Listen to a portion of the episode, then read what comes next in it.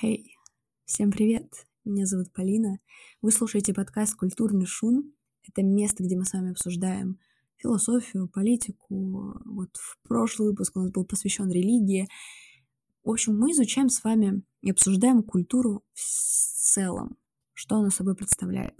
Прежде чем я перейду к теме сегодняшнего выпуска, хотя наверняка вы уже поняли, многие даже знаю, знали, а, о чем он будет, я хочу сказать огромное спасибо всем, кто дает обратную связь, потому что это невероятно ценно, так как э, ваша обратная связь, ваши комментарии, которые вы присылаете мне, Часто они приходят ко мне в личных сообщениях. Я агитирую за то, чтобы э, мне писали комментарии в группе в Телеграме, тем самым да, поднимаем нашу активность.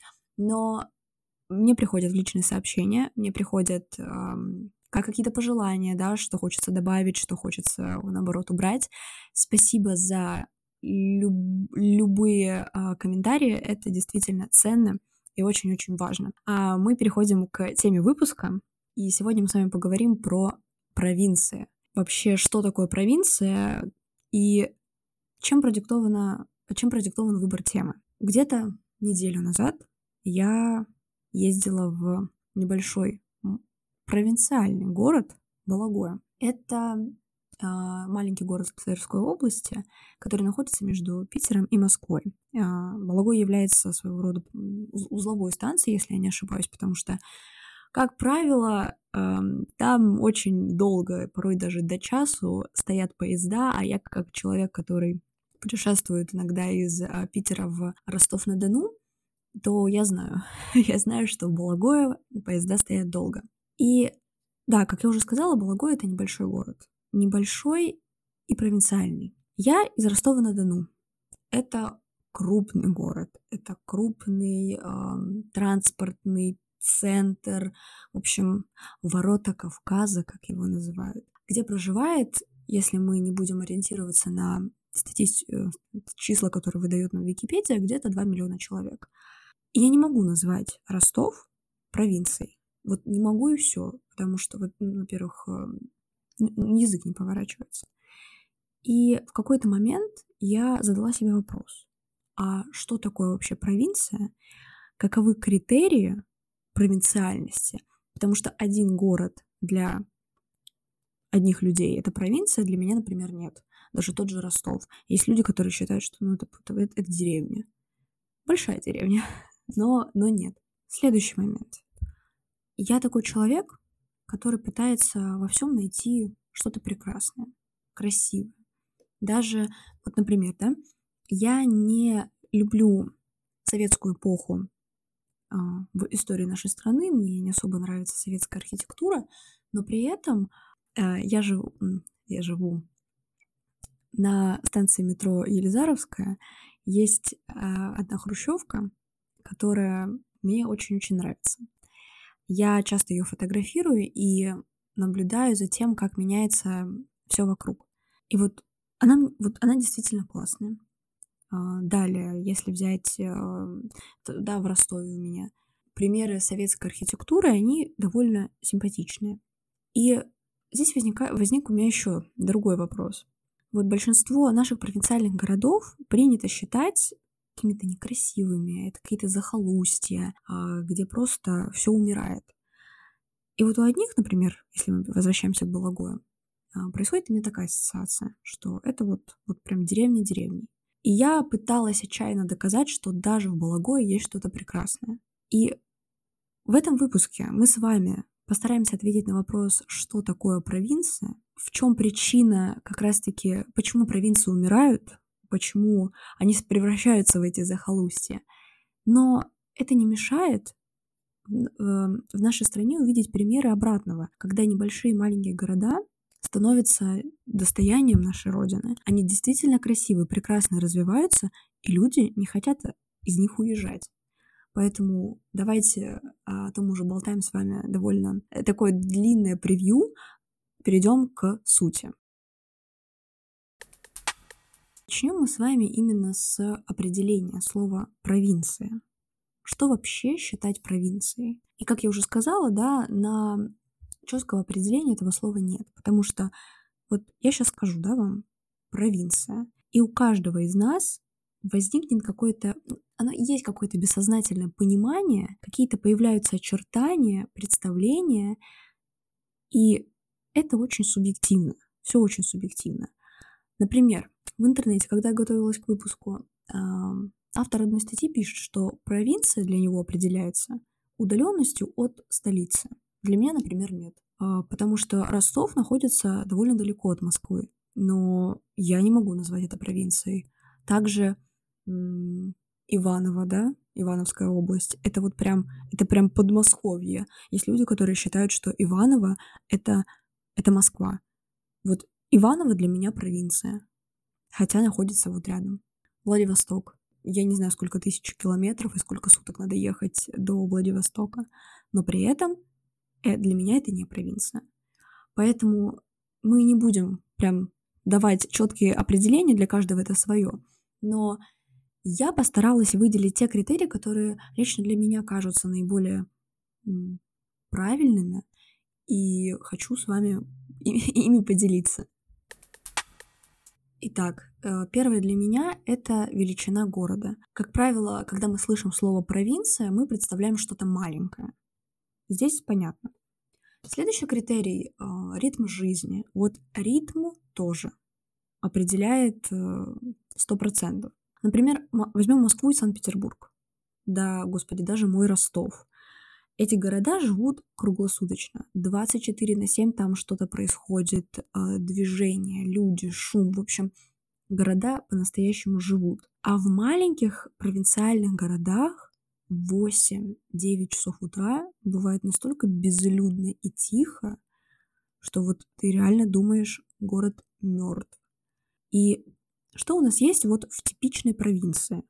Это один-два центра жизни. Это места, где происходит вот этот весь движ, да? Это площадь, где-то это набережная, где-то это большой, знаете, и единственный в городе ТЦ, а, где тусуется вся молодежь. Или, например, центральная улица, длинная. Вот город Таганрог. Таганрог я обожаю, люблю большой любовью. Так вот, Таганрог. Там есть большая длинная улица, Петровс, Петровская она называется. И вот это главное место, где собираются, где собрано все, и магазины, и рестораны, и так далее. И, например, в маленьких городах вы можете пройти пешком от центра и там до какой-то окраины несколько раз, а иногда в принципе обойти весь город, и это не составляет никакого труда. Окей, э, ритм жизни круто, но для все-таки для жизни не только важен ритм, но и инфраструктура, то есть качественный критерий. И здесь подвох, мне кажется, в инфраструктуре именно для молодежи. Потому что современное поколение с его маниакальной культурой потребления, э, искушенное многообразием магазинов, ресторанов, развлечений и порой уже магнита с пятерочкой какого-то магазинчика с одеждой недостаточно. Нам что подавай? Нам подавай ленту, перекресток, Ашан, Мега. Эм, и это уже не только товары, да, первой необходимости. Потом кофейня. Я думаю, что э, кто меня знает, э, усмехнулись. Классные, да, также, кроме кофеин, э, классные э, торгово-развлекательные центры, кино, театры, музеи, сейчас, да, лофты, коворкинги. Сколько я, да, называю всяких интересных пространств, какие-то кластеры. Да даже, знаете, книжный магазин, где купить книги, например, ну, на Озоне лично мне, или там в Wildberries, чтобы заказать, в библиотеку сходить. Я, я везде э, пробовала да, способы, способы получения книг. Магазины все-таки нужны. И вот я думаю, вот когда я перечисляла это все, вы понимаете, почему провинции потихонечку и маленькие города умирают. Не буду лукавить, э, мне самой для хорошей жизни нужен перекресток. Это мой самый любимый магазин в Питере. Например, что-то есть э, в магните, что-то есть в перекрестке, мне нужно это все совмещать. А плюс вечером э, или там в течение дня пойти в кофейню, а вот вечером зайти в музейную. Я, я в маленьком э, провинциальном городе просто-напросто не выживу. Э, от меня просили больше жизни в подкасте, поэтому рассказываю историю. Когда я приехала первый раз в Балагое, это было в августе 22 года, первое, что я спросила, а у вас есть кинотеатр? А музей? Ну, а театр, господи, а кофейня в конце-то концов, торговый центр, где одежду покупаете? Ответ последовал, что этого ничего нет. И вот вам пример избалованного цивилизации человека. И для меня до сих пор, когда я туда приезжаю, большой шок, как там вообще живут люди. Ну, то есть, ну, да, даже торговый центр, да, есть, по-моему, есть карри, по-моему, есть карри, но все равно, вот, вот правда, вот как. Поэтому инфраструктура, друзья, и, кстати, это я еще не брала в расчет э, парки, э, детские сады, больницы. Об этом мы поговорим вот прямо сейчас. Потому что мы затронули, скажем, критерии, да, которые определяют провинциальный и непровинциальный город. А сейчас именно о проблемах. И ответим на вопрос, почему провинции погибают, и, а люди уезжают из маленьких городов. Для лучшего понимания давайте представим следующую классификацию. Во-первых, маленький город — это маленький город. И маленький город может быть и промышленный какой-то, и наукоград, и так далее и тому подобное. Так вот, э, нужно, мне кажется, понимать, что, о чем и как. У нас есть столица, у нас есть какие-то мегаполисы, областные центры, краевые центры. Это все довольно-таки большие города, а маленькие. Маленькие бывают, например, наукограды, как я уже упоминала. Они в основном располагаются как раз вокруг городов, и там сконцентрирован главный интеллектуальный потенциал страны. Мне довелось побывать в двух наукоградах. Это Обнинск, Калужская область, и Королёв, а, Московская область. Оба этих города я очень люблю, при том, что они маленькие. Говорить, например, о Королеве я могу бесконечно и долго. У меня там живет мама. вот. Да, может быть, там не так супер развита сфера развлечений, но там есть классные торговые центры, там есть кофейни, там есть э, магазины. В общем, жить, жить можно. И мне, правда, мне нравится, например, Королев, моей маме очень нравится, тем более 40 минут ты в Москве. Если уж тебе так хочется каких-то невероятных развлечений. Что же у нас дальше? Зато это сокращение. Закрытые территориальные, закрытая территориальная единица. Это города, где расположены объекты под государственной тайной. Предприятия атомной, военной, химической промышленности. И в этих городах действует специальный пропускной режим. А, сейчас прям так на скидку не вспомню примеры, но знаю, что в России где-то такие до сих пор есть. Конечно же, После зато у нас идут классические промышленные центры.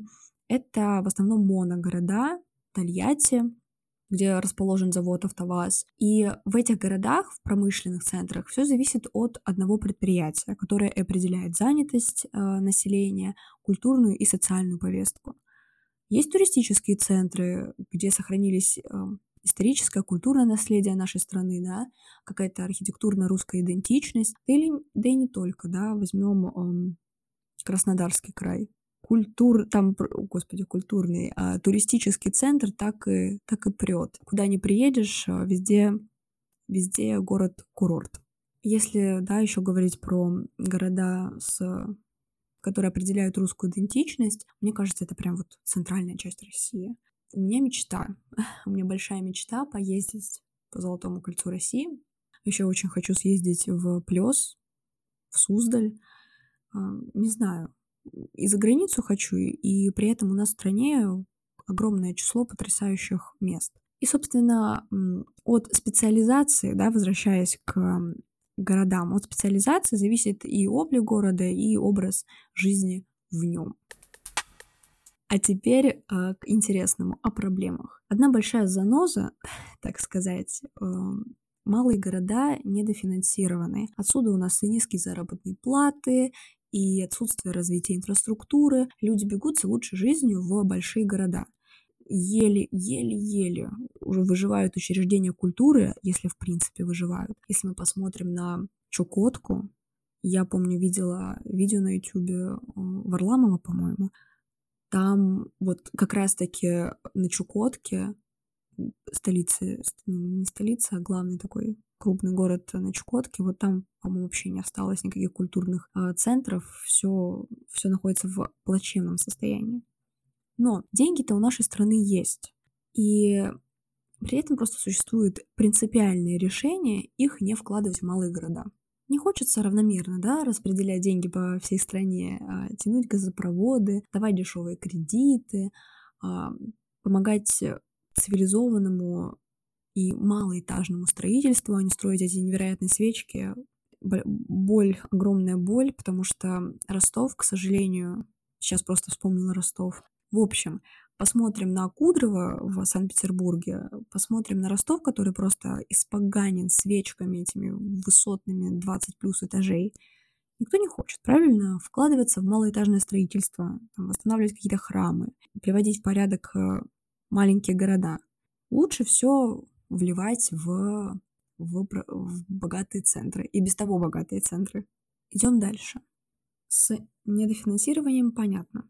Собственно, э, все это ведет к отсутствию рабочих мест, к высокой и очень высокой безработице. Она и так у нас, да, по стране не маленькая. Большинство провинциальных городков э, способны предложить своему населению одно-два предприятия для трудовой деятельности. И, как следствие, безработица и нежелание всю жизнь работать на нелюбимой профессии заставляют людей покидать города. Далее, неразвитая инфраструктура, о которой мы говорили в начале, и я вынесла это как критерий. Сюда входят теперь не только торгово-развлекательные центры и кофейни с перекрестками, а сады, школы, больницы. В некоторых городах просто прекрасно, если есть три кабинета, и чтобы был какой-нибудь врач, фельдшер с медсестрой, быстро помочь в случае, не знаю, какой-то мелкой операции. Определенные же специалисты у нас доступны лишь в региональных центрах, а некоторые только в столицах. То же самое случай, да, из моей, из моей личной жизни. Вот Ростов, большой город. А мы ездили лечить человека, во-первых, в Обнинск, в Москву, потому что ну, вот в Ростове не тот уровень. Таких специалистов нет. Далее, вся вот эта медицинская система должна обеспечиваться а, маршрутизацией, да, то есть чтобы как-то можно было добираться. Опять-таки, да, нужна хорошая инфраструктура. Некоторые женщины из маленьких городов едут рожать в региональные центры. Иногда, друзья, внимание, за два месяца до родов, поскольку дороги есть не всегда, это вообще, это вообще что такое? И в ряде населенных пунктов нет скорой помощи. Я упоминала о школах и садиках. В каком вообще они, да, состоянии находятся. Вечно эти сборы денег. И вот знаете, а, наше Министерство образования, я прочитала недавно новость, а, собирается вложить такие немалые ресурсы, да, немалые средства в переписывание учебников по обществознанию, потому что они слишком либеральные. А попросить денег для как-то для школ у Минфина нет. Нет, зачем? А СУЗы, а вузы, да, э, средние учебные заведения и высшие. В некоторых городах только ПТУ и есть. Далее, отсутствие полноценных мест для отдыха, физического развития. Я, например, опять-таки, все на себя. Уже не представляю своей жизни без спортзала. Он есть не везде.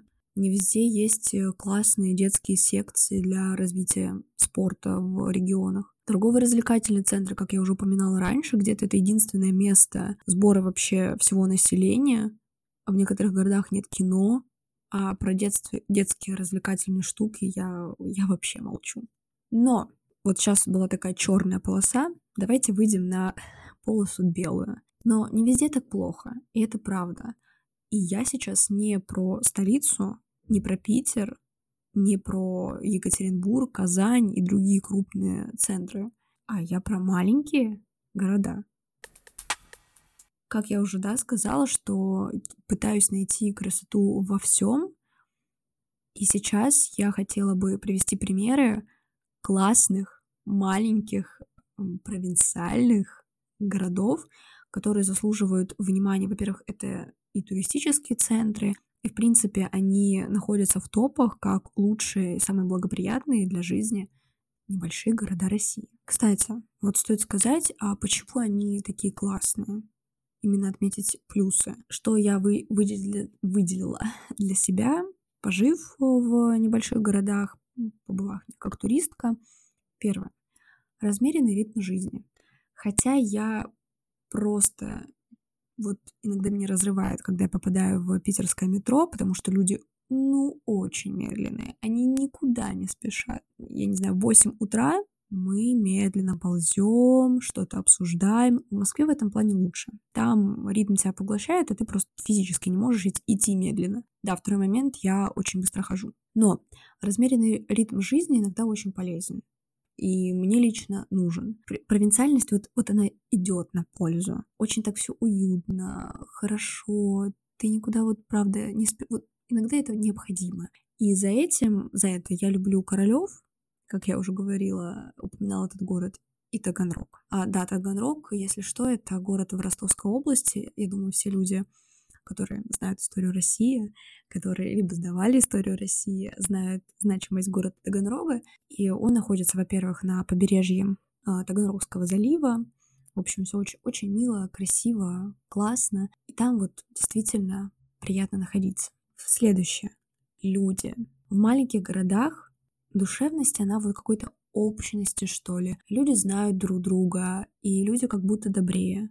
Вот одна большая городская семья. Они не озлоблены бешеным ритмом жизни, пробками, наглостью, постоянной погоней за какими-то карьерными да, целями или многокультурным, а, многотемпераментным, многоконфессиональным населением, потому что опять возвращаемся к Ростову, к Краснодару, вот к югу нашей страны, потому что Ростов с уроков географии и регионоведения в школе, я помню, что мы являемся то ли на втором месте таким многонациональным регионом. И это действительно так. И от этого, правда, устаешь. Следующее плюс, не критерия, плюс а, провинциальных небольших городков это не совсем основано на моем э, личном опыте, но я ознакомилась э, и читала на сайтах об этом. В малых городах проще и выгоднее, выгоднее открыть свой бизнес, потому что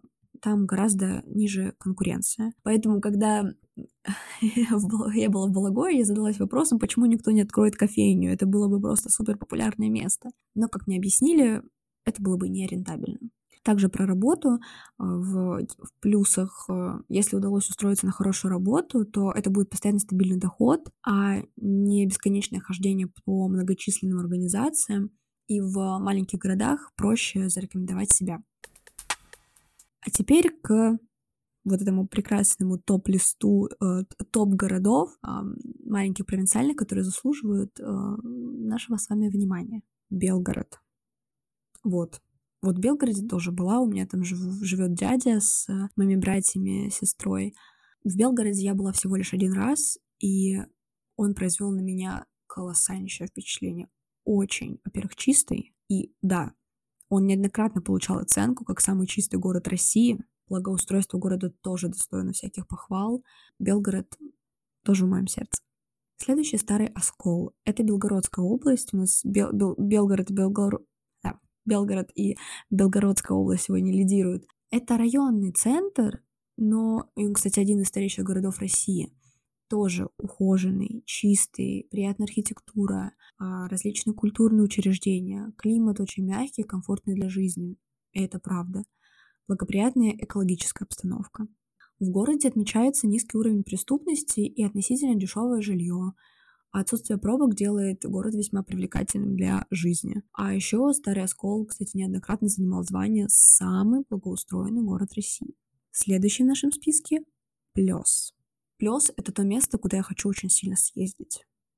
Прям мечта.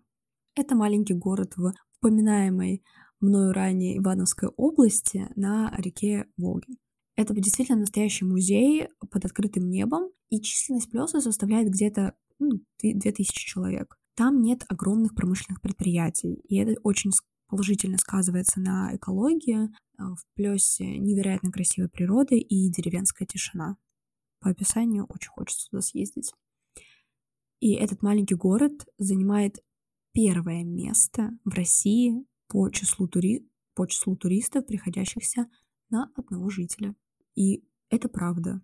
А, туда ездят постоянно вообще в социальных сетях я вижу этих, знаете, классных инфлюенсеров, которые э, открывают на туристическую, туристическую Россию. И плюс это ну, чуть ли не самое популярное место. И вот плюс это пример именно туристически привлекательного центра. Вот не знаю насчет жизни. Скорее всего, и для жизни он очень приятен, но не для молодежи, потому что каких-то разве... суперразвлекательных центров тусовоч... тусовочных, да, там нет. А про образование, мне кажется, тоже. Но место, куда стоит съездить, и пример приятной, приятной провинции, мы отдаем плюсу место, куда нужно обязательно поехать. Светлогорск. Город на Балтийском побережье, который расположен в нескольких километрах от э, Калининграда. Тоже, кто ездил в Калининград, говорили, что Светлогорск обязательно нужно заехать, и он даже красивее и лучше, чем сам Калининград. В городе интересная, необы... необычная архитектура и, что важно, чистота. Очень чистые улицы. Его часто сравнивают с европейскими столицами. Что еще можно отнести и какие еще города можно добавить в этот список? Арзамас я увидела в, в интернете, Дербент в Дагестане. Сюда же я добавила Таганрог. Будете в южной части нашей страны, обязательно съездите. Кисловодск. В, в принципе, Ставропольский край с его вот этими курортными городами, как Ессентуки, Пятигорск. Я была только в Кисловодске и в Железноводске в санатории. Кисловодск мне очень нравится. Вот это провинциальный, но безумно красивый, спокойный. Да, может быть, в какой-то степени пенсионерский город, но там стоит, стоит побывать.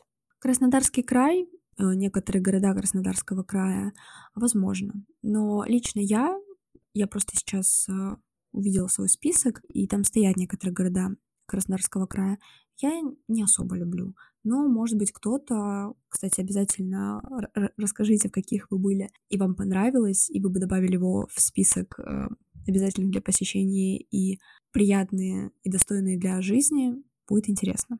И я забыла добавить э, Рыбинск. Я, кстати говоря, несколько раз слышала про Рыбинск. Вот буквально сегодня на семинаре в университете мой одногруппник сказал, что Рыбинск — это потрясающее место, прови- провинция, но провинция, в которую хочется возвращаться снова и снова. Поэтому Рыбинск мы тоже добавляем в этот список. Ну что, в завершении этого выпуска я бы хотела с вами немного поразмышлять.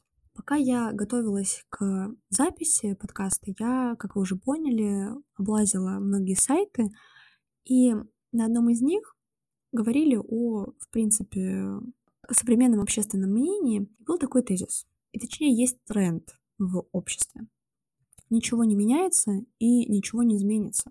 Вы знаете, вот мы ругаем с вами власть, но при этом не ходим на выборы даже. А я часто замечаю, как э, выкинуть э, пустую бутылку в стоящий, причем рядом жбан мы не можем. Дети у нас разбрасывают мусор на площадке, а родители ничего им не говорят по этому поводу. Собачники не убирают за своими питомцами, а при этом мы продолжаем говорить, что ничего не меняется. Так вот, начни с себя. Мне кажется, это классная идеология, но которая разделяется меньшинством. Многие уверены, что вот эту страну, да, возможностей, красивую страну э, должно создавать только государство, и от нас ничего не зависит. Проводить реформы, бороться с коррупцией, модернизировать страну может только верхние власти, ругаемое нами правительство. Да, не спорю, так должно быть. Но давайте будем честными. Вот каждый, да, если задаст вопрос, а что я сделал, чтобы мир вокруг меня хотя бы немного был похож к, к тому желаемому варианту, который я хочу видеть. Мне кажется, даже вот я, очень, очень мало кто может сказать, что действительно создает вокруг себя этот мир. Аффирмации, если что, недостаточно. Нужны практические действия. Поэтому давайте вот не особо я люблю экологическую повестку, я всегда ее избегаю на всех мероприятиях, э, э, там, куда бы на какие конференции я не ездила, но вот начинаем с себя. И начинаем с себя во всем, чтобы делать этот мир лучше. Я вас всех люблю. Спасибо, что вы послушали новый очередной выпуск подкаста «Культурный шум». И всем прекрасного дня, вечера, утра. Пока.